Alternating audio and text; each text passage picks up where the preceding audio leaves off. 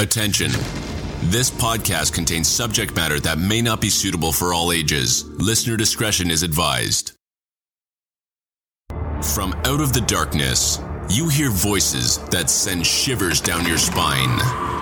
That feeling of dread is undeniable when you notice the monster under the bed is trembling. The aliens are scrambling to get back to the mothership, and the vampires are refusing to rise. Your reptilian overlords are pleased to force on you two humans they swear are not their captives. Your hosts, Michael and Wendy. This is Eerie and Absurd. Welcome back to Eerie and Absurd. I'm Mike, I'm Wendy. and this is Missing Monday, episode 5. Five. Yeah, and it's also local. Yeah, it's Sumner, Hmm. Sumner County. Today's Missing Monday is going to be about Shauna and Zaylee Fryar from Millersville, Tennessee. All right. And first off, I'm going to cite my sources, which is Smokey Barn News. There is a News 4 video. Uh, search continues for Zaylee Fryar by Cynthia Williams. Tennessee Missing and Unsolved. We're going to link the NamUs page, the Charlie Project, and I have multiple articles from the Tennessean that I'm going to also link in our show notes. All right. Zaylee Grace Fryar was born on January the 14th of 2011 to Shauna Marie Fryar and Thurman McMurray Jr.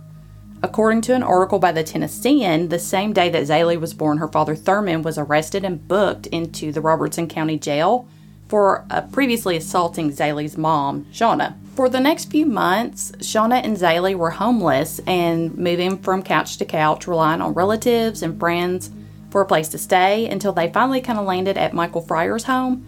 And Michael is Shauna's estranged husband, and so they arrived at his house on April 29th of 2011. It really was not uncommon for Shauna to contact Michael if she needed help, if she needed a ride, or if she needed a place to stay. Uh, Michael and Shauna had actually gotten married back in 1999. They separated in 2005, but they never actually got divorced legally.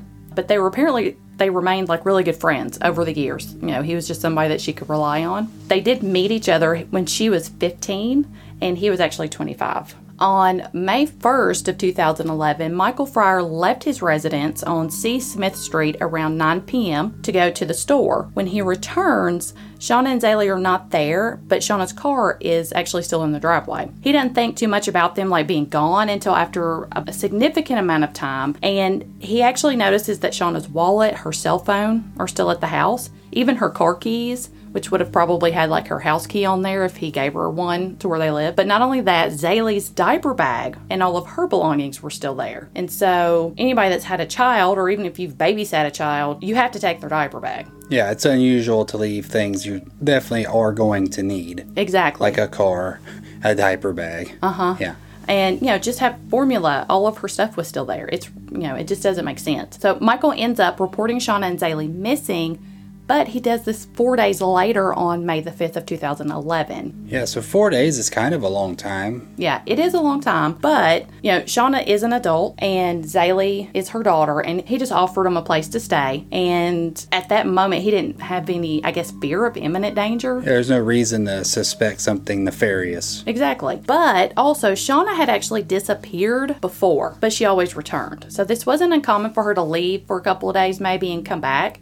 Now, from what I can gather, this was the first time this had occurred with the baby. Michael stated that when he previously had reported her missing, local police had told him that he had to wait 72 hours before a report could even be filed because she's an adult. Yeah, and she's disappeared before, so like this happened quite a bit, I guess. So we know that she disappeared at least four times previously, but as previously stated, she always would return. Unfortunately, Shauna had a prior history of drug abuse, and it appears that this was something that she'd been struggling with for a few years.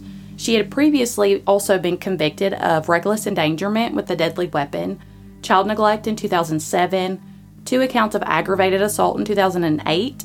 She had, you know, violations with her probation, and in 2009 she had a felony child abuse and neglect. Now Zaylee was the youngest of Shauna's eight children, and at the time of her disappearance, with the exception of Zaylee, Shauna didn't have legal custody of her other children. Unfortunately, one child passed away well before Zaylee was ever born. And the others all lived with like relatives, including the two children that she shared with Michael. Now, at the time of her disappearance, though, loved ones say that Shauna was happy, she was doing well, she was taking her mothering responsibilities seriously and doing everything she could to be the loving mother that Zaylee deserved. So she had the sordid past history, but she was really trying to do better. Mm-hmm. On May the 7th of 2011, the Nashville Metro Police actually started receiving multiple phone calls reporting that a body was floating in the Cumberland. When police go to investigate, they do discover the body of a white female in the Cumberland River near the Jefferson Street Bridge. Michael Fryar is actually called in and provided with pictures of tattoos that were on the body to determine if they actually belonged to Shauna since the body matched her description. And it was definitely Shauna. Unfortunately, there were no signs of trauma anywhere on Shauna's body, and police had no idea if she died before or after she was in the river. So everybody was basically just going to wait until an autopsy was performed for any potential answers. So where's the baby, Zaylee? Nobody knows. The police continued to search on foot and also used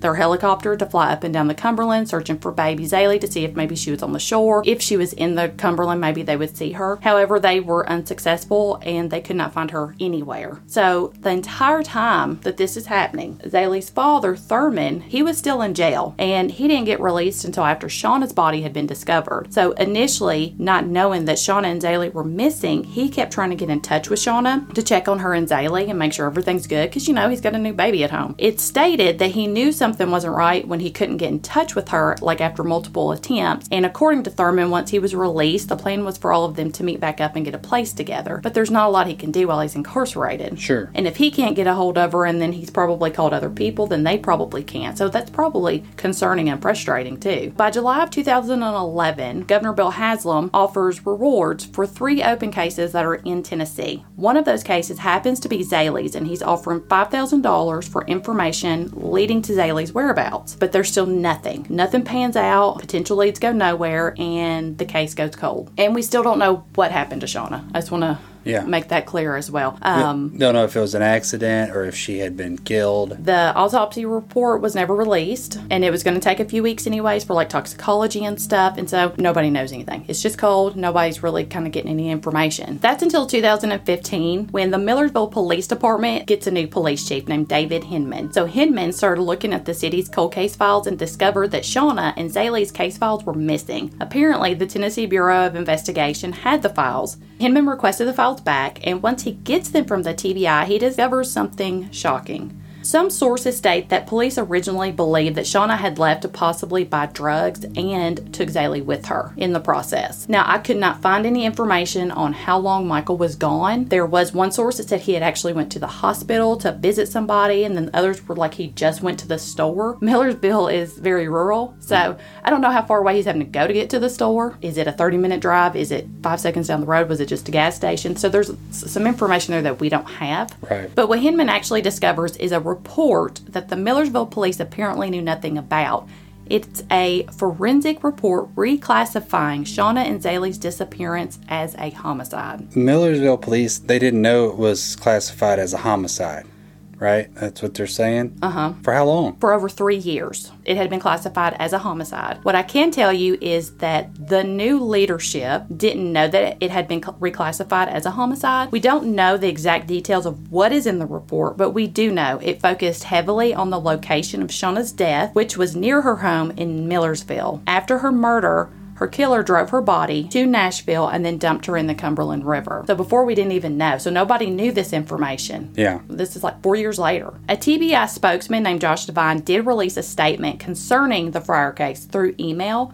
And in an article written by Nicole Young for the Tennessean in 2015, she provided some of that information. So, Michael, I want if you will read what was provided. Though we did not have a formal request from the District Attorney General, we found ourselves for some time in a leadership role on this matter. The results of our lab analysis were made available to the District Attorney General and our personnel, but not explicitly to Millersville Police. We were more than receptive, however, to discuss the case and evidence when the new leadership in the department expressed an interest several weeks ago in pursuing the investigation more directly. So basically, Nobody asked, so they didn't bother to provide information. Yeah, and it seems like even without a formal request, we were kind of just placed in charge of this from old leadership, but we're more than happy to help now. It'd be nice to have everybody on the same page the whole time. Exactly. Yeah. Due to this forensic report, Chief Hinman said that him and his detectives were going to interview everyone again to see if any stories had changed throughout the years. So the persons of interest list contained about half a dozen names and included Michael Fryar and Thurman McMurray Jr. Hinman was able to confirm that they had two potential suspects but would not release any further information. The TBI also released an age progression drawing of what Zaylee might have looked like in 2015, and then the next year in 2016, the National Center for Missing and Exploited Children also released a progression photo that we'll also that we'll put up. Now, on October the 13th of 2017, Michael Fryar passed away. I wasn't able to locate any information concerning his passing. I couldn't even find an obituary. Unfortunately, Zaylee's whereabouts are still unknown to this day, and Shauna's killer goes unpunished. Even with the unintentional communication breakdown that occurred between agencies, the Millersville Police Department and the TBI are still going to work together to find out what happened to Shauna and Zaylee. No one knows for sure if Zaylee is alive or dead, but the officers in Millersville are holding on to the hope that they will find her alive. Zaylee would be 10 years old this year, and at the time of her disappearance, she was described as a biracial female with brown eyes, brown hair, and she also has a birthmark on her right leg. So if you have any information on the death of Shauna Fryar or the whereabouts of Zaylee Fryar, contact the Millersville Police Department at 615-859-2758 or you can contact the TBI at 1-800-TBI-FIND. Yeah, for me, like the dad, Thurman, being uh, a person of interest is kind of weird because he was already incarcerated. Yeah. I guess he could have had someone do it, but I don't know why. Why would you come out looking for her and Yeah. seem worried? Exactly. if and you- unfortunately, a lot of the interviews that like a lot of our local news stations did with him and Michael Fryar and other relatives are lost. Like I cannot find them. All the links are broken. I was only able to find one, and that's in. Um, I'm going to post the link to that one, but I cannot find any. I mean, they obviously did occur, but when I go to click on the links, they're all broken. And even doing a search on the website, you can't find them. So I guess they've just been purged or archived, and you just can't get to them anymore. Either way, it's a very interesting case, and my concern is I get that she had a sordid past of drug abuse and things like that, but that doesn't necessarily mean that that's the reason that she left. There could be a relation to it, mm-hmm. possibly. In my opinion, if somebody has left their house and they've left all of their items, their phone, their car keys, you know, the baby's diaper bag, I mean, if you have a child, like I always overpacked stuff because I never knew what was going to happen. It almost seems like she was forced to leave because why else would she not take her cell phone? Just the fact that there were, she had no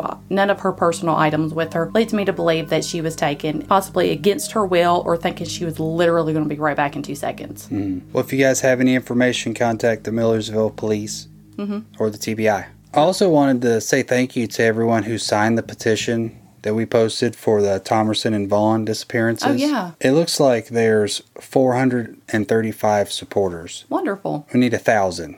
They need a thousand, yeah. So need you guys to share that still Mm-hmm. and have people you know sign it to get to a thousand. Yeah. Don't forget to like us, rate us, and review us on Apple Podcast or Podchaser. Don't forget to share us with your friends and relatives and loved ones and even the people you hate. They may like us. So until next time, Sharing your notes is not always a bad thing. yeah, tell people. Bye. Until next time, fellow Absurdians, remember everything you've heard is true. Monsters are real, and the strangers in black are not a figment of your imagination. Don't forget to subscribe and rate us on iTunes or your favorite podcast streaming service. Do you have a story you want to share? Contact us at eerieandabsurd at gmail.com or visit our website at eerieandabsurd.com to submit a suggestion. You can also follow us on Twitter and Instagram, both at eerie underscore absurd.